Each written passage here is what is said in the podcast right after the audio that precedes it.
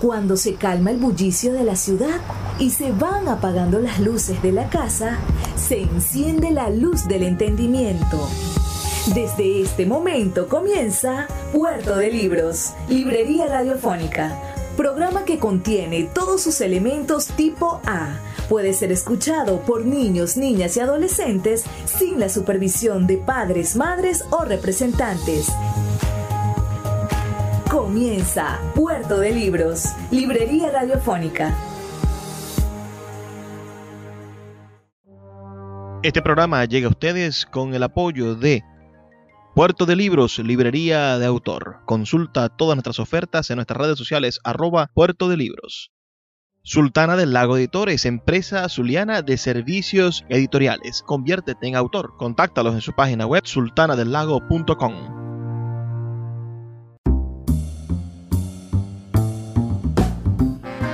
Bienvenidos a Puerto de Libros, Librería Radiofónica. Les habla Luis Peroso Cervantes, quien de lunes a viernes de 9 a 10 de la noche trae para ustedes este programa a través de la Red Nacional de Emisoras Radio Fe y Alegría. 23 emisoras conectadas para llegar a sus hogares con buenos libros, con buena literatura, con opciones maravillosas para el encuentro con la intelectualidad y por supuesto con esas píldoras del el conocimiento que nos hacen falta para enriquecer nuestra alma y nuestro ánimo. La noche de hoy estaremos compartiendo con ustedes la voz del gran escritor colombiano Gabriel García Márquez, Premio Nobel de Literatura. Vamos a estar escuchando dos de sus relatos, dos cuentos de García Márquez en su propia voz.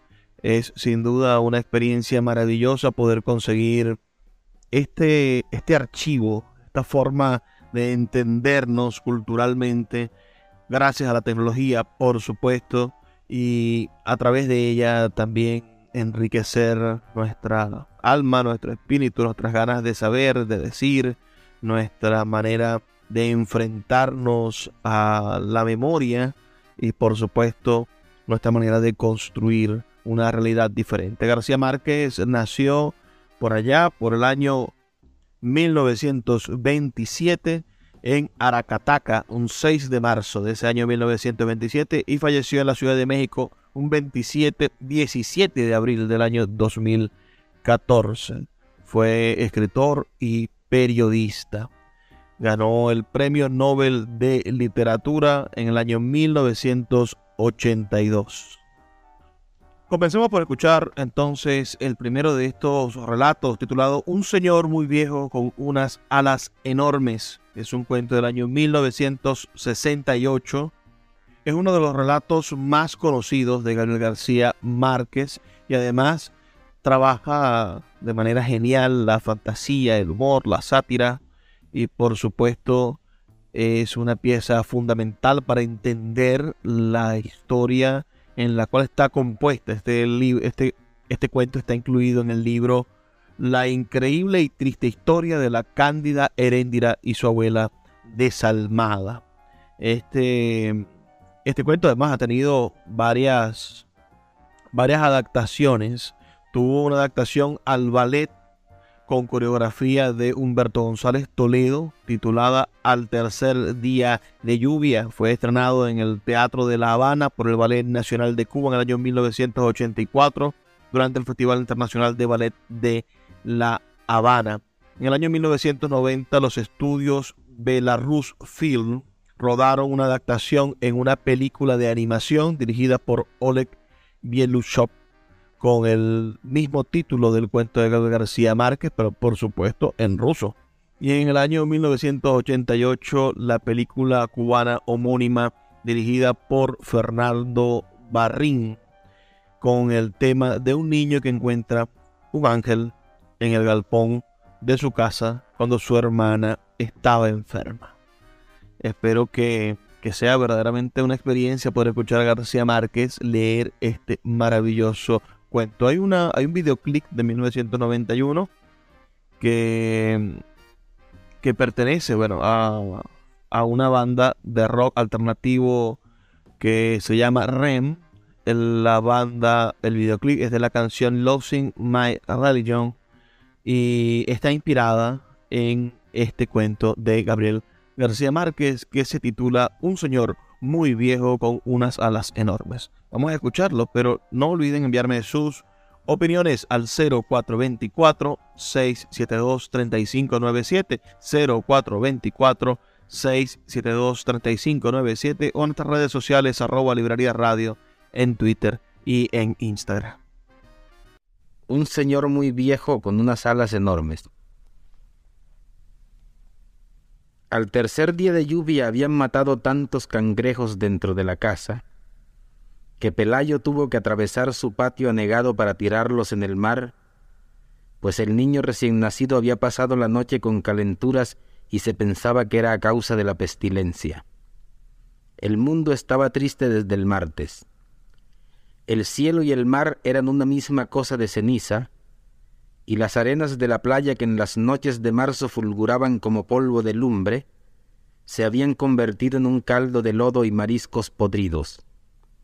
La luz era tan mansa al mediodía que cuando Pelayo regresaba a la casa después de haber tirado los cangrejos, le costó trabajo ver qué era lo que se movía y se quejaba en el fondo del patio. Tuvo que acercarse mucho para descubrir que era un hombre viejo, muy viejo, que estaba tumbado boca abajo en el lodazal y que a pesar de sus grandes esfuerzos no podía levantarse porque se lo impedían sus enormes alas. Asustado por aquella pesadilla, Pelayo corrió en busca de Elisenda, su mujer, que estaba poniéndole compresas al niño enfermo, y la llevó hasta el fondo del patio. Ambos observaron el cuerpo caído con un callado estupor. Estaba vestido como un pordiosero. Le quedaban apenas unas hilachas descoloridas en el cráneo pelado y muy pocos dientes en la boca, y su lastimosa condición de bisabuelo ensopado lo había desprovisto de toda grandeza. Sus alas de gallinazo grande, sucias y medio desplumadas, estaban encalladas para siempre en el lodazal tanto lo observaron y con tanta atención, que Pelayo y Elisenda se sobrepusieron muy pronto del asombro y acabaron por encontrarlo familiar. Entonces se atrevieron a hablarle, y él les contestó en un dialecto incomprensible, pero con una buena voz de navegante. Fue así como pasaron por alto el inconveniente de las alas, y concluyeron con muy buen juicio que era un náufrago solitario de alguna nave extranjera abatida por el temporal. Sin embargo, llamaron para que lo viera a una vecina que sabía todas las cosas de la vida y de la muerte, y a ella le bastó con una mirada para sacarlos del error. Es un ángel, les dijo. Seguro que venía por el niño, pero el pobre está tan viejo que lo ha tumbado la lluvia. Al día siguiente, todo el mundo sabía que en casa de Pelayo tenían cautivo un ángel de carne y hueso. Contra el criterio de la vecina sabia, para quien los ángeles de estos tiempos eran sobrevivientes fugitivos de una conspiración celestial, no habían tenido corazón para matarlo a palos. Pelayo estuvo vigilándolo toda la tarde desde la cocina, armado con su garrote de alguacil, y antes de acostarse lo sacó a rastras del lodazal y lo encerró con las gallinas en el gallinero alambrado. A medianoche, cuando terminó la lluvia, Pelayo y Elisenda seguían matando cangrejos. Poco después, el niño despertó sin fiebre y con deseos de comer. Entonces se sintieron magnánimos y decidieron poner al ángel en una balsa con agua dulce y provisiones para tres días y abandonarlo a su suerte en Aldamar. Pero cuando salieron al patio con las primeras luces, encontraron a todo el vecindario frente al gallinero, retosando con el ángel sin la menor devoción y echándole cosas de comer por los huecos de las alambradas, como si no fuera una criatura sobrenatural, sino un animal de circo. El padre Gonzaga llegó antes de las siete, alarmado por la desproporción de la noticia. A esa hora, ya habían acudido curiosos menos frívolos que los del amanecer y habían hecho toda clase de conjeturas sobre el porvenir del cautivo. Los más simples pensaban que sería nombrado alcalde del mundo. Otros, de espíritu más áspero, suponían que sería ascendido a general de cinco estrellas para que ganara todas las guerras. Algunos visionarios recomendaban que fuera conservado como semental para implantar en la tierra una estirpe de hombres alados y sabios que se hicieran cargo del universo. Pero el padre Gonzaga, antes de ser cura, había sido un leñador macizo. Asomado a las alambradas, repasó en un instante su catecismo y todavía pidió que le abrieran la puerta para examinar de cerca a aquel varón de lástima que más bien parecía una enorme gallina decrépita entre las gallinas absortas.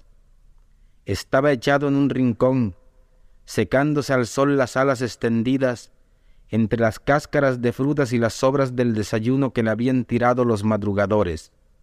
Ajeno a las impertinencias del mundo, apenas si levantó sus ojos de anticuario y murmuró algo en su dialecto cuando el padre Gonzaga entró en el gallinero y le dio los buenos días en latín. El párroco tuvo la primera sospecha de una impostura al comprobar que no entendía la lengua de Dios ni sabía saludar a sus ministros. Luego observó que visto de cerca resultaba demasiado humano.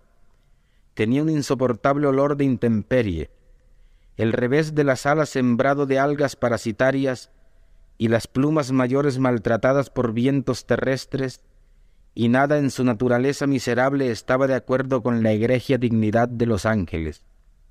Entonces abandonó el gallinero y con un breve sermón previno a los curiosos contra los riesgos de la ingenuidad. Les recordó que el demonio tenía la mala costumbre de recurrir a artificios de carnaval para confundir a los incautos. Argumentó que si las alas no eran el elemento esencial para determinar las diferencias entre un gavilán y un aeroplano, mucho menos podían serlo para reconocer a los ángeles. Sin embargo, prometió escribir una carta a su obispo para que éste escribiera otra a su primado y para que éste escribiera otra al sumo pontífice, de modo que el veredicto final viniera de los tribunales más altos. Puerto de Libros, Librería Radiofónica, tu canal diario para encontrar nuevos libros. Con el poeta Luis Peroso Cervantes. Síguenos en arroba Librería Radio. El poeta Luis Peroso Cervantes le acompaña en Puerto de Libros, Librería Radiofónica, por Radio Fe y Alegría, con todas las voces. Su prudencia cayó en corazones estériles. La noticia del ángel cautivo se divulgó con tanta rapidez que al cabo de pocas horas había en el patio un alboroto de mercado y tuvieron que llevar la tropa con bayonetas para espantar el tumulto que ya estaba a punto de tumbar la casa. Elisenda, con el espinazo torcido de tanto barrer basuras de feria, tuvo entonces la buena idea de tapiar el patio y cobrar cinco centavos por la entrada para ver al ángel. Vinieron curiosos desde muy lejos. Vino una feria ambulante con un acróbata volador que pasó zumbando varias veces por encima de la muchedumbre, pero nadie le hizo caso porque sus alas no eran de ángel sino de murciélago sideral. Vinieron en busca de salud los enfermos más desdichados de la tierra. Una pobre mujer que desde niña estaba contando los latidos de su corazón y ya no le alcanzaban los números, un portugués que no podía dormir porque lo atormentaba el ruido de las estrellas, un sonámbulo que se levantaba de noche a deshacer las cosas que había hecho despierto, y muchos otros de menor gravedad. En medio de aquel desorden de naufragio que hacía temblar la tierra, Pelayo y Elisenda estaban felices de cansancio porque en menos de una semana atiborraron de plata los dormitorios y todavía la fila de peregrinos que esperaban turno para entrar llegaba hasta el otro lado del horizonte. El ángel era el único que no participaba de su propio acontecimiento. El tiempo se le iba en buscar acomodo en su nido prestado, aturdido por el calor de infierno de las lámparas de aceite y las velas de sacrificio que le arrimaban a las alambradas. Al principio trataron de que comiera cristales de alcanfor, que de acuerdo con la sabiduría de la vecina sabia era el alimento específico de los ángeles. Pero él los despreciaba como despreció sin probarlos los apetitosos almuerzos que le llevaban los penitentes, y nunca se supo si fue por ángel o por viejo que terminó comiendo nada más que papillas de berenjena. Su única virtud sobrenatural parecía ser la paciencia, sobre todo en los primeros tiempos, cuando lo picoteaban las gallinas en busca de los parásitos estelares que proliferaban en sus alas, y los inválidos le arrancaban plumas para tocarse con ellas sus defectos, y los menos piadosos le tiraban piedras tratando de que se levantara para verlo de cuerpo entero. La única vez que consiguieron alterarlo fue cuando le abrazaron el costado con un hierro de marcar novillos, porque llevaba tantas horas de estar inmóvil que lo creyeron muerto despertó sobresaltado, despotricando en lengua hermética y con los ojos anegados de lágrimas, y dio un par de aletazos que provocaron un remolino de estiércol de gallinero y polvo lunar, y un ventarrón de pánico que no parecía de este mundo. Aunque muchos creyeron que su reacción no había sido de cólera sino de dolor, desde entonces se cuidaron de no molestarlo porque la mayoría entendió que su pasividad no era la de un serafín en uso de buen retiro, sino la de un cataclismo en reposo. El padre Gonzaga se enfrentó a la frivolidad de la muchedumbre con fórmulas de inspiración doméstica, mientras le llegaba un juicio terminante sobre la naturaleza del cautivo. Pero el correo de Roma había perdido la noción de la urgencia. El tiempo se perdía en establecer si el convicto tenía ombligo, si su dialecto tenía algo que ver con el arameo, si podía caber muchas veces en la punta de un alfiler, o si no sería simplemente un noruego con alas. Aquellas cartas de parsimonia habrían ido y venido hasta el fin de los siglos si un acontecimiento providencial no hubiera puesto término a las tribulaciones del párroco. Sucedió que por esos días, entre otras muchas atracciones de feria, llevaron al pueblo el espectáculo errante de la mujer que se había convertido en araña por desobedecer a sus padres. La entrada para verla no sólo costaba menos que la entrada para ver al ángel, sino que daban permiso para hacerle toda clase de preguntas sobre su penosa condición y para examinarla al derecho y al revés, de modo que nadie pusiera en duda la verdad del horror. Era una tarántula espantosa del tamaño de un carnero y con la cabeza de una doncella triste. Pero lo más desgarrador no era su aspecto de disparate, sino la sincera aflicción con que contaba los pormenores de su desgracia. Siendo casi una niña, se había escapado de la casa de sus padres para ir a un baile, y cuando regresaba por el bosque después de haber bailado sin permiso durante toda la noche, un trueno pavoroso abrió el cielo en dos mitades y por aquella grieta salió el relámpago de azufre que la convirtió en araña. Su único alimento eran las bolitas de carne molida que las armas caritativas quisieran echarle en la boca. Semejante espectáculo, cargado de tanta verdad humana y de tan temible escarmiento, tenía que derrotar sin proponérselo al de un ángel despectivo que apenas si se dignaba mirar a los mortales. Además, los escasos milagros que se atribuían al ángel revelaban un cierto desorden mental, como el del ciego que no recobró la visión, pero le salieron tres dientes nuevos, y el del paralítico que no pudo andar, pero estuvo a punto de ganarse la lotería, y el del leproso a quien le nacieron girasoles en las heridas. Aquellos milagros de consolación que más bien parecían entretenimientos de burla, habían quebrantado ya la reputación del ángel cuando la mujer convertida en araña terminó por aniquilarla. Fue así como el padre Gonzaga se curó para siempre del insomnio y el patio de Pelayo volvió a quedar tan solitario como en los tiempos en que llovió tres días y los cangrejos caminaban por los dormitorios. Los dueños de casa no tuvieron nada que lamentar. Con el dinero recaudado, construyeron una mansión de dos plantas con balcones y jardines y con sardineles muy altos para que no se metieran los cangrejos del invierno y con barras de hierro en las ventanas para que no se metieran los ángeles. Pelayo estableció además un criadero de conejos muy cerca del pueblo y renunció para siempre a su mal empleo de alguacil, y Elisenda se compró unas zapatillas satinadas de tacones altos y muchos vestidos de seda tornasol, de los que usaban las señoras más codiciadas en los domingos de aquellos tiempos. El gallinero fue lo único que no mereció atención. Si alguna vez lo lavaron con querolina y quemaron lágrimas de mirra en su interior, no fue por hacerle honor al ángel, sino por conjurar la pestilencia de muladar que ya andaba como un fantasma por toda la casa.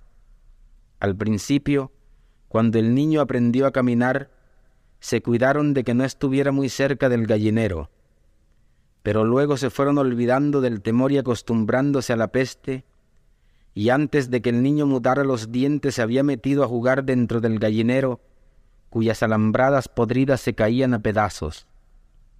El ángel no fue menos displicente con el niño que con el resto de los mortales, pero soportaba las infamias más ingeniosas con una mansedumbre de perro sin ilusiones, y esto le permitió a Elisenda dedicar más tiempo a los oficios de la casa.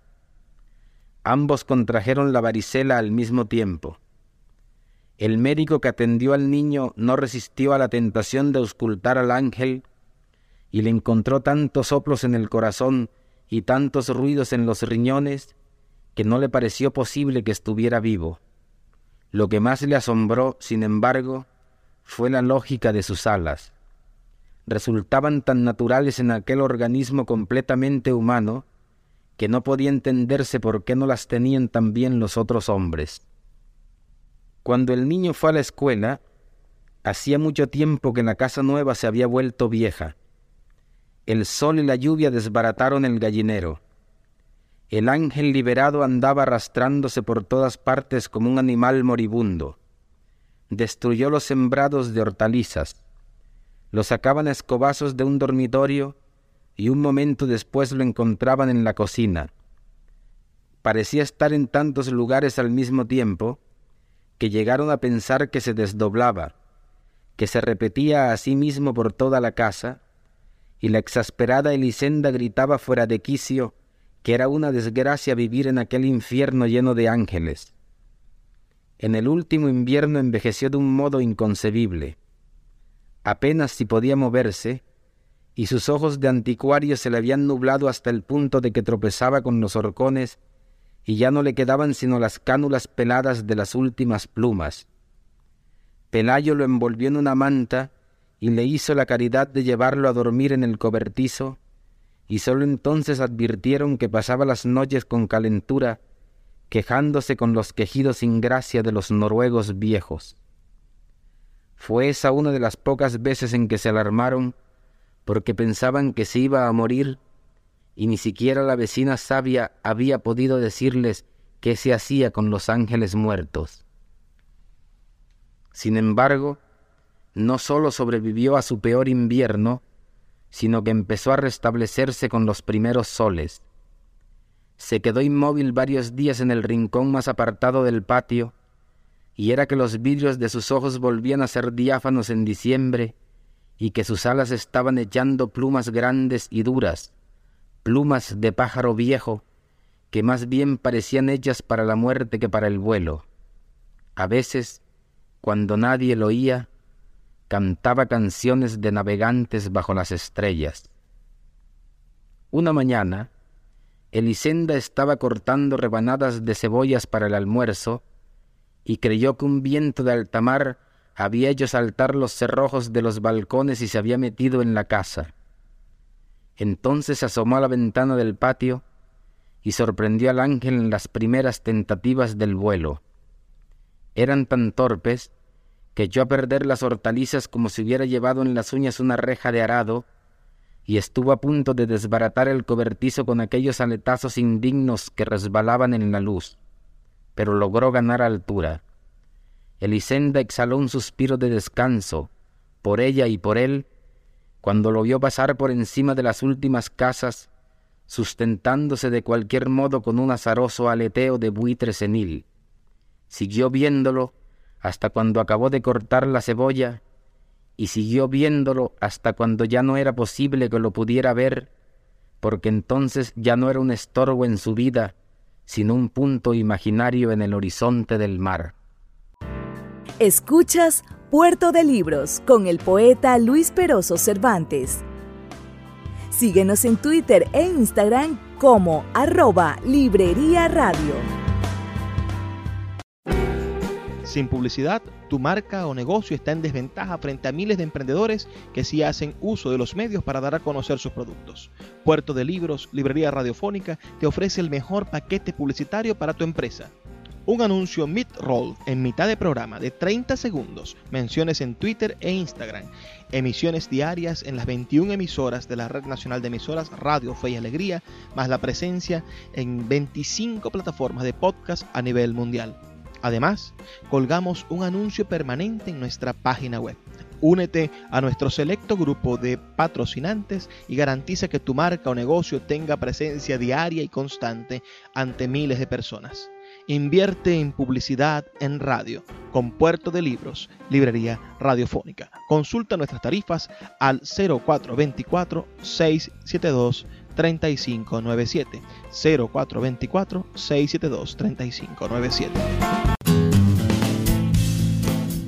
Sultana del Lago Editores es una empresa zuliana de servicios editoriales. Nuestro catálogo tiene más de 100 títulos de autores nacionales e internacionales. Además, somos la única editorial que presta servicios de impresión bajo demanda en Maracaibo. No necesitas invertir en grandes tirajes. Tus lectores pedirán tu libro, nosotros lo imprimiremos y tú obtendrás regalías. Por ello, también editamos internacionalmente en Amazon y Google Play Books. Conoce más en nuestra nueva página web www.sultanadelago.com o siguiéndonos en Instagram como arroba sultana del lago.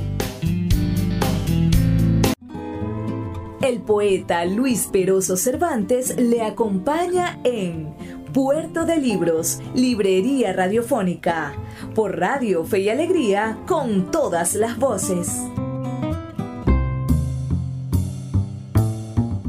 Seguimos en Puerto de Libros, Librería Radiofónica esta noche, bueno, disfrutando de la voz del gran Gabriel García Márquez. Acabamos de escuchar ese maravilloso cuento, esa maravillosa historia titulada Un señor muy viejo con unas alas muy grandes, incluido, como les comentaba, en el libro La increíble y triste historia de la cándida Heréndira y su abuela desalmada. Es sin duda una pieza fundamental de nuestra literatura latinoamericana y como les comenté anteriormente, bueno, fue versionada en diferentes momentos, en diferentes piezas audiovisuales y también está, bueno, esta versión que hemos editado, que hemos traído de el gran Gabriel García Márquez.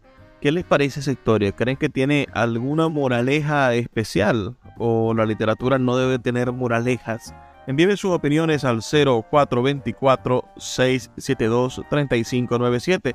0424-672-3597 o a nuestras redes sociales arroba librería radio en Twitter y en Instagram. Vamos de una vez a escuchar el siguiente texto, la siguiente, digamos, interpretación, versión de un texto de Gabriel García Márquez. Estamos a punto de escuchar un, un cuento que se llama Uno de estos días. Este cuento pertenece al libro Los funerales de la mamá grande Espero que sea de su completo agrado en la voz, por supuesto, de Gabriel García Márquez. Un día de estos, del libro Los funerales de la mamá grande. El lunes amaneció tibio y sin lluvia. Don Aurelio Escobar, dentista sin título y buen madrugador, abrió su gabinete a las seis. Sacó de la vidriera una dentadura postiza montada aún en el molde de yeso y puso sobre la mesa un puñado de instrumentos que ordenó de mayor a menor como en una exposición.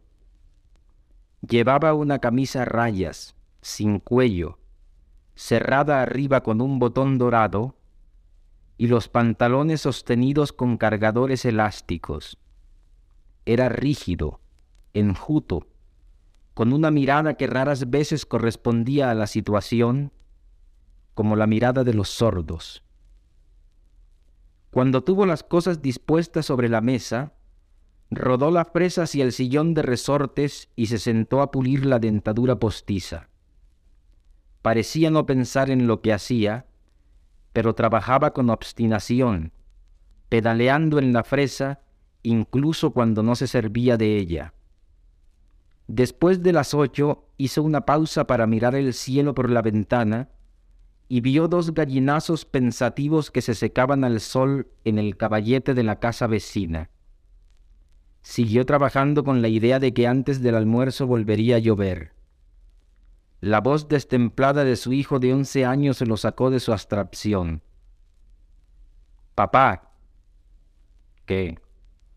Dice el alcalde que si le sacas una muela, dile que no estoy, que estaba puliendo un diente de oro. Lo retiró a la distancia del brazo y lo examinó con los ojos a medio cerrar. En la salida de espera volvió a gritar su hijo. Dice que sí estás porque te está oyendo. El dentista siguió examinando el diente. Solo cuando lo puso en la mesa con los trabajos terminados, dijo, mejor. Volvió a operar la fresa. De una cajita de cartón donde guardaba las cosas por hacer, sacó un puente de varias piezas y empezó a pulir el oro. Papá. ¿Qué? Aún no había cambiado de expresión. Dice que si no le sacas la muela te pega un tiro. Sin apresurarse, con un movimiento extremadamente tranquilo, dejó de pedalear en la fresa, la retiró del sillón y abrió por completo la gaveta inferior de la mesa. Allí estaba el revólver.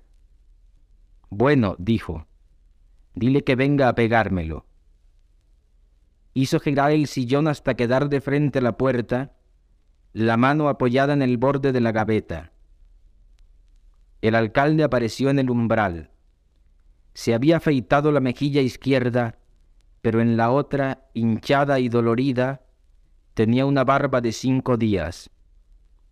El dentista vio en sus ojos marchitos muchas noches de desesperación. Cerró la gaveta con la punta de los dedos y dijo suavemente, Siéntese. Buenos días, dijo el alcalde. Buenos, dijo el dentista. Mientras servían los instrumentos, el alcalde apoyó el cráneo en el cabezal de la silla y se sintió mejor. Respiraba un olor glacial. Era un gabinete pobre, una vieja silla de madera, la fresa de pedal y una vidriera con pomos de losa. Frente a la silla, una ventana con un cancel de tela hasta la altura de un hombre. Cuando sintió que el dentista se acercaba, el alcalde afirmó los talones y abrió la boca. Don Aurelio Escobar le movió la cara hacia la luz. Después de observar la muela dañada, ajustó las mandíbulas con una cautelosa presión de los dedos. Tiene que ser sin anestesia, dijo. ¿Por qué? porque tiene un absceso. El alcalde lo miró a los ojos. Está bien, dijo, y trató de sonreír. El dentista no le correspondió. Llevó a la mesa de trabajo la cacerola con los instrumentos hervidos y los sacó del agua con unas pinzas frías, todavía sin apresurarse. Después rodó la escupidera con la punta del zapato y fue a lavarse las manos en el aguamanil. Hizo todo sin mirar al alcalde, pero el alcalde no lo perdió de vista. Era una cordal inferior. El dentista abrió las piernas y apretó la muela con el gatillo caliente. El alcalde se aferró a las barras de la silla, descargó toda su fuerza con los pies y sintió un vacío helado en los riñones, pero no soltó un suspiro. El dentista solo movió la muñeca sin rencor, más bien con una amarga ternura, dijo, Aquí nos paga veinte muertos, teniente. El alcalde sintió un crujido de hueso en la mandíbula y sus ojos se llenaron de lágrimas. Pero no suspiró hasta que no sintió salir la muela. Entonces la vio a través de las lágrimas. Le pareció tan extraña a su dolor que no pudo entender la tortura de sus cinco noches anteriores. Inclinado sobre la escupidera, sudoroso, jadeante, se desabotonó la guerrera y buscó a tientas el pañuelo en el bolsillo del pantalón.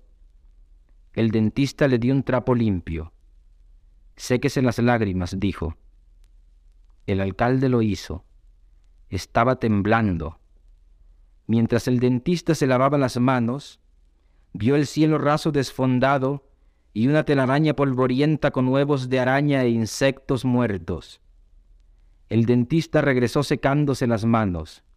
Acuéstese, dijo, y haga buches de agua de sal. El alcalde se puso de pie, se despidió con un displicente saludo militar y se dirigió a la puerta estirando las piernas sin abotonarse la guerrera. Me pasa la cuenta, dijo. ¿A usted o al municipio? preguntó el dentista. El alcalde no lo miró. Cerró la puerta y dijo a través de la red metálica, es la misma vaina.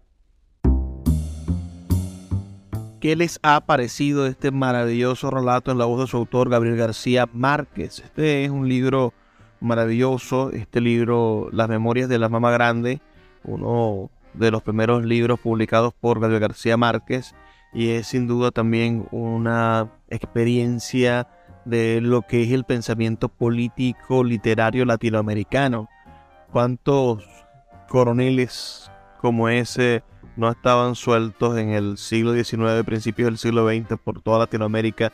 Y hoy cuántos alcaldes no son iguales, cuántos alcaldes de pueblos no se comportan de la misma manera revista, arrogante e insufrible en cada una de nuestras comunidades. Espero que sirva esto, por supuesto, como una manera de encontrarnos y de reencontrarnos con el pensamiento literario latinoamericano a través de la voz de uno de sus mejores autores, Gabriel García Márquez. Vamos a hacer una pequeña pausa de dos minutos para escuchar los mensajes de Radio Fe y Alegría, pero no se pierdan nuestro último segmento. En el próximo segmento vamos a estar teniéndoles una sorpresa también. La voz de García Márquez, pero leyendo una de sus novelas más conocidas. Ya volvemos con más de Puerto de Libros, librería radiofónica. Escuchas Puerto de Libros con el poeta Luis Peroso Cervantes. Síguenos en Twitter e Instagram como arroba Librería Radio. El poeta Luis Peroso Cervantes le acompaña en Puerto de Libros, Librería Radiofónica, por Radio Fe y Alegría, con todas las voces.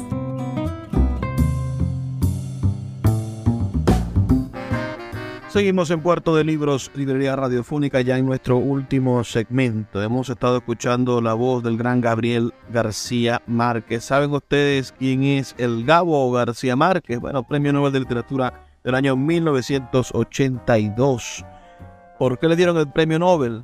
Dice el veredicto, por sus novelas e historias cortas en las que lo fantástico y lo real se combinan en un mundo ricamente compuesto de imaginación, lo que refleja la vida y los conflictos del continente. A Julio Cortázar, Vargas Llosa, Carlos Fuentes es uno de los exponentes del llamado boom latinoamericano, un movimiento editorial que transformó la visión que tenía España acerca de nuestros autores. Permitió que llegásemos en grandes masas al mercado editorial latinoamericano. También es considerado uno de los principales autores del llamado realismo mágico y su obra más conocida, como saben, es 100 años de soledad, una pieza que es considerada un clásico y una de las mayores y mejores representaciones del pensamiento latinoamericano. Ahora vamos a escuchar una de sus más queridas novelas, una versión maravillosa, claro que sí, del gran García Márquez. Vamos a escuchar la voz de García Márquez leyendo un fragmento de su novela El coronel no tiene quien le escriba, que es una de mis novelas favoritas, es una novela corta publicada en el año 1961 y sin duda una de las más célebres y más leídas de García Márquez. La historia de esta novela, por supuesto, trata de un coronel anciano que espera una pensión que nunca, que nunca, nunca llega. Vamos entonces a, escucharla, por supuesto que sí, a escuchar este fragmento leído en la voz de su autor, Gabriel García Márquez. De El coronel no tiene quien le escriba. El coronel durmió mal esa noche tratando de borrar cifras en su cabeza. Al día siguiente al almuerzo, la mujer sirvió dos platos de mazamorra y consumió el suyo con la cabeza baja, sin pronunciar una palabra. El coronel se sintió contagiado de un humor sombrío. ¿Qué te pasa? Nada, dijo la mujer. Él tuvo la impresión de que esta vez le había correspondido a ella el turno de mentir.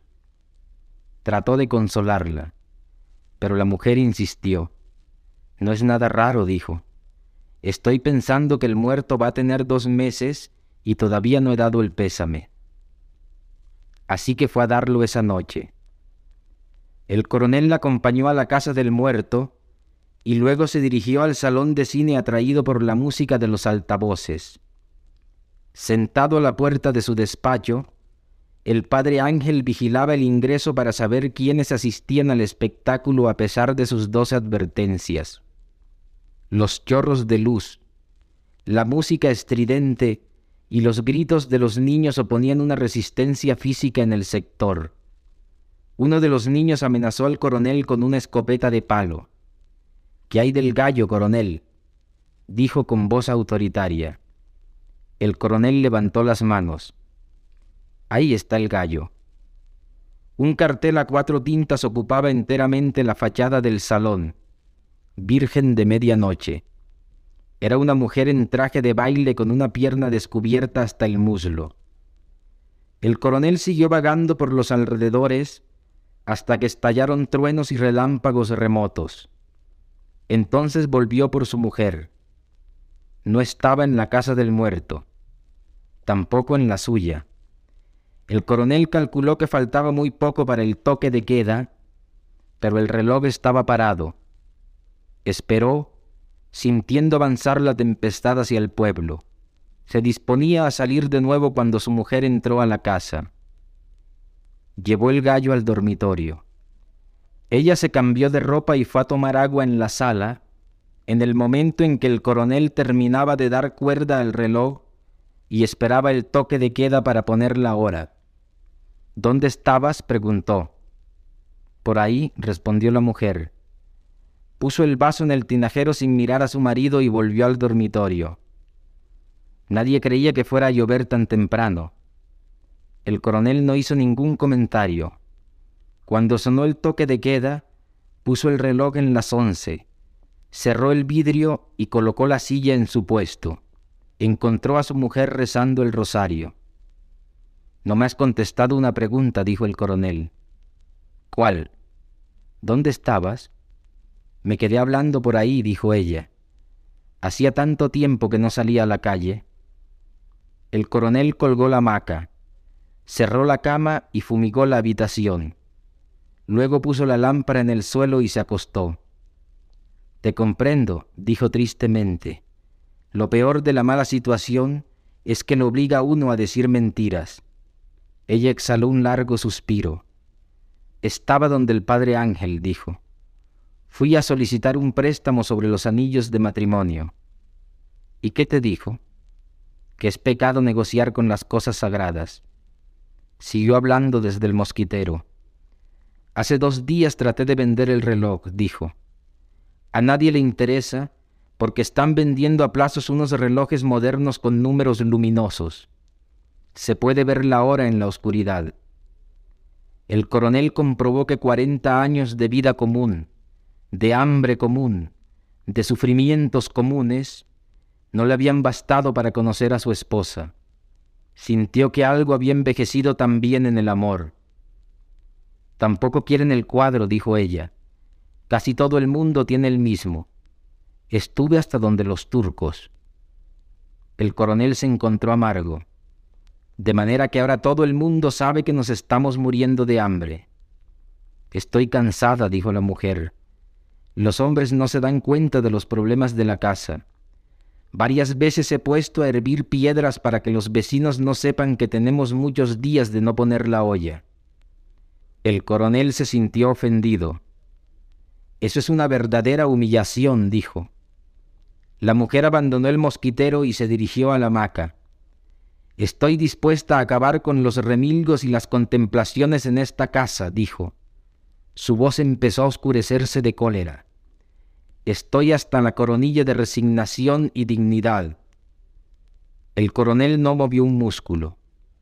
Veinte años esperando los pajaritos de colores que te prometieron después de cada elección, y de todo eso nos queda un hijo muerto, prosiguió ella.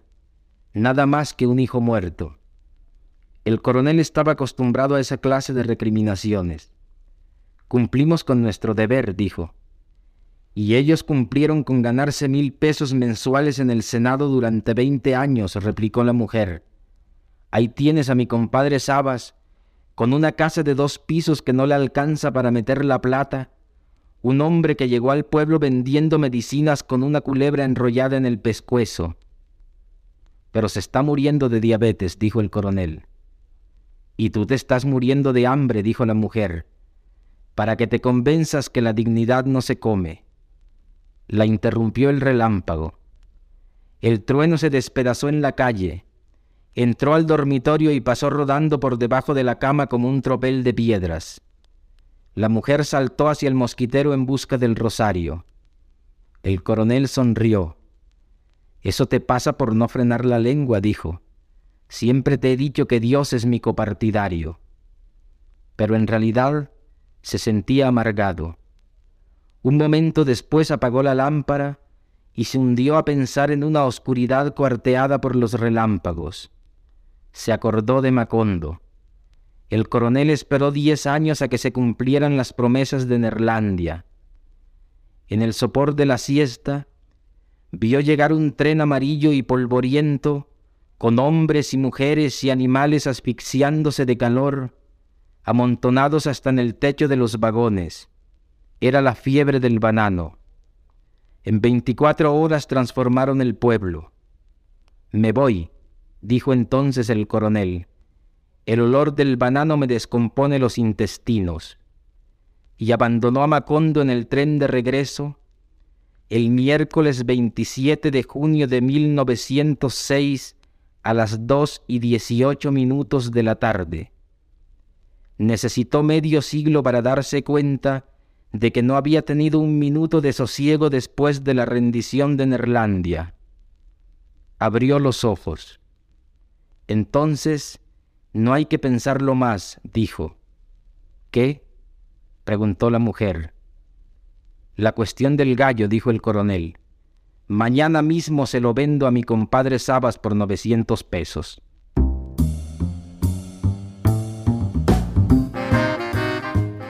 Así llegamos al final de nuestro programa la noche de hoy. De verdad, un placer inmenso trabajar para ustedes. Ese, esa novela el coronel tiene quien le escriba, es verdaderamente maravillosa. Y yo creo que García Márquez lo consigue, consigue el tono, el tono para poder escribir después de 100 años de soledad, el tono para generar todo ese universo que tanto nos impresiona, que tanto nos llena y que de, y de qué manera nos comunica el interior y, y la profundidad del alma del caribeño, porque e, ese calor caribeño es esa forma de ser del, del, latinoamericano que está ahí impregnada completamente en la obra de García Márquez. Sabrán ustedes los que hayan leído El color tiene quien le escriba.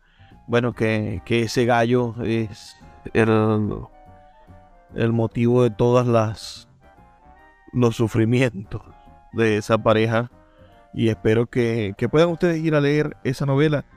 El coro no tiene quien escriba, se lee muy rápido, es bastante corta, es una verdadera genialidad, es perfecta de principio a fin y sé que les va a encantar. ¿Qué tal la noche de hoy en compañía de la voz de Gabriel García Márquez? Envíenme sus comentarios al 0424-672-3597, 0424-672-3597 o en nuestras redes sociales arroba librería radio en Twitter y en Instagram. Les recuerdo que todos estos programas hemos tenido tenemos un programa que le hicimos a García Márquez leyendo 100 años de soledad, leyendo fragmentos de su novela 100 años de soledad. Los invito a que lo busquen en nuestra página web, libreriaradio.org, o que nos sigan en YouTube como Librería Radiofónica o Luis Peroso Cervantes. Ese es el nombre del canal. Les agradezco mucho que estén con nosotros todas las noches. Este es un programa que hacemos de lunes a viernes, de 9 a 10 de la noche, por la Red Nacional de Emisoras Radio Fe y Alegría. Trabajo para ustedes Luis Peroso Cervantes, quien lo hace con muchísimo, muchísimo cariño. Ya es hora de despedirnos, pero no sin antes pedirles que por favor sean felices, lean poesía.